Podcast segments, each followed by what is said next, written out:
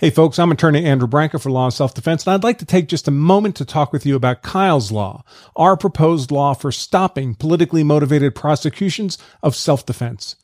Too often, rogue prosecutors bring felony criminal charges against people who were clearly doing nothing more than defending themselves, their families, or others from violent criminal attack. We've seen this happen in the George Zimmerman trial in Florida a decade ago, in the Kyle Rittenhouse trial just completed in Kenosha, Wisconsin, and in plenty of cases in between. These are cases where there is no practical evidence inconsistent with self-defense, such that there can be no good faith reason for a prosecutor to drag that defender to trial. The only motivation of the prosecutor is personal aggrandizement and political capital. The real problem here is that these trials are a win-win for these rogue, politically motivated prosecutors. If the trial ends in a conviction, they won the legal case. But even if the trial ends in an acquittal, however, as the George Zimmerman and Kyle Rittenhouse trials did, the prosecutor still wins in the form of political capital and esteem from their own social and political community. They at least fought the good fight as their team sees it. With a win either way, there exists zero disincentives for prosecutors to bring felony charges even in self-defense cases where the evidence and law overwhelmingly favor the defendant and an actual conviction is all but impossible. The consequences for the clearly innocent defender, however, are not win-win, they're catastrophic, no matter how strong his case of self-defense. For the lawful defender who finds himself the target of a rogue, politically motivated prosecutor, it's a lose lose. Sure, the defender with the evidence and law on his side will probably win an acquittal, but at what cost? Especially with the mainstream media having demonized the defender for a year or more prior to trial as a murderer, a racist, a white supremacist.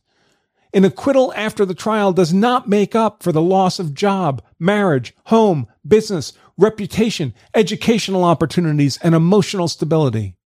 Indeed, many such acquitted defenders find it largely impossible to ever live a normal life again. It's time to change this equation. It's time to compel prosecutors to have skin in the game, to have something to lose if they bring a laughably weak yet horribly destructive felony prosecution in the case of self-defense. And it's time to provide a path for the wrongfully prosecuted defender to get compensation for his monetary, reputational, and emotional damages. Kyle's Law is my proposal to accomplish exactly that.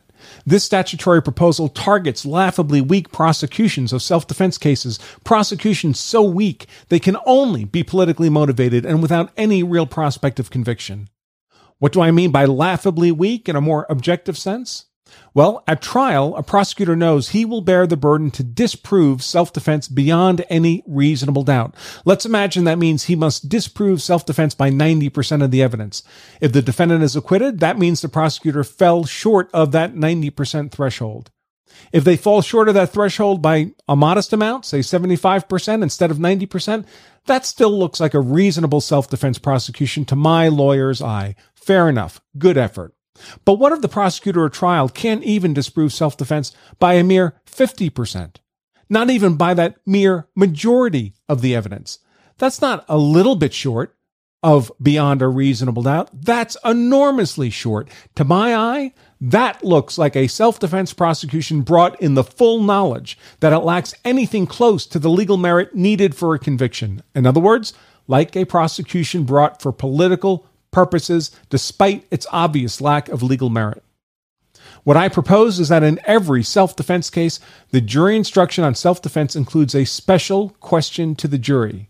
If you, the jury, are acquitting this defendant on the grounds of self defense, do you also find that the prosecution failed to disprove self defense by a majority of the evidence? If the jury agrees the prosecution failed to meet even this very low threshold, the defendant is immediately entitled to compensation for any losses resulting from this unfounded prosecution. And that compensation shall be made both by the state generally and by the prosecutor personally. First, the state generally. A self defense defendant who qualifies under Kyle's law would be entitled to monetary compensation from the state for legal expenses, lost wages, and all other economic costs associated with the unjust prosecution. By the way, Washington state already has a statute that does precisely this, Statute 9A 16110, but it is the only state that does. This needs to expand to every state. Second, the prosecutor personally a self defense defendant who qualifies under Kyle's law would be entitled to monetary compensation from the prosecutor personally for mental distress, emotional pain and suffering, lost economic, business, educational opportunities, reputational damage, and more, plus any legal costs incurred to secure this compensation, and that means the suffering of both the defendant himself and his immediate family. No state currently has this provision of law. Further, if the state seeks to reimburse the prosecutor for this damage award, that reimbursement also becomes the property of the self defense defendant. Only by holding the state generally and the prosecutor personally both responsible for such cases of unjust persecution of self defense cases can we keep these victims of violent attack who managed to defeat the attack through self defense from also becoming victims of an assaultive justice system. At present, we are simply trying to raise awareness and build a community around this project of Kyle's Law.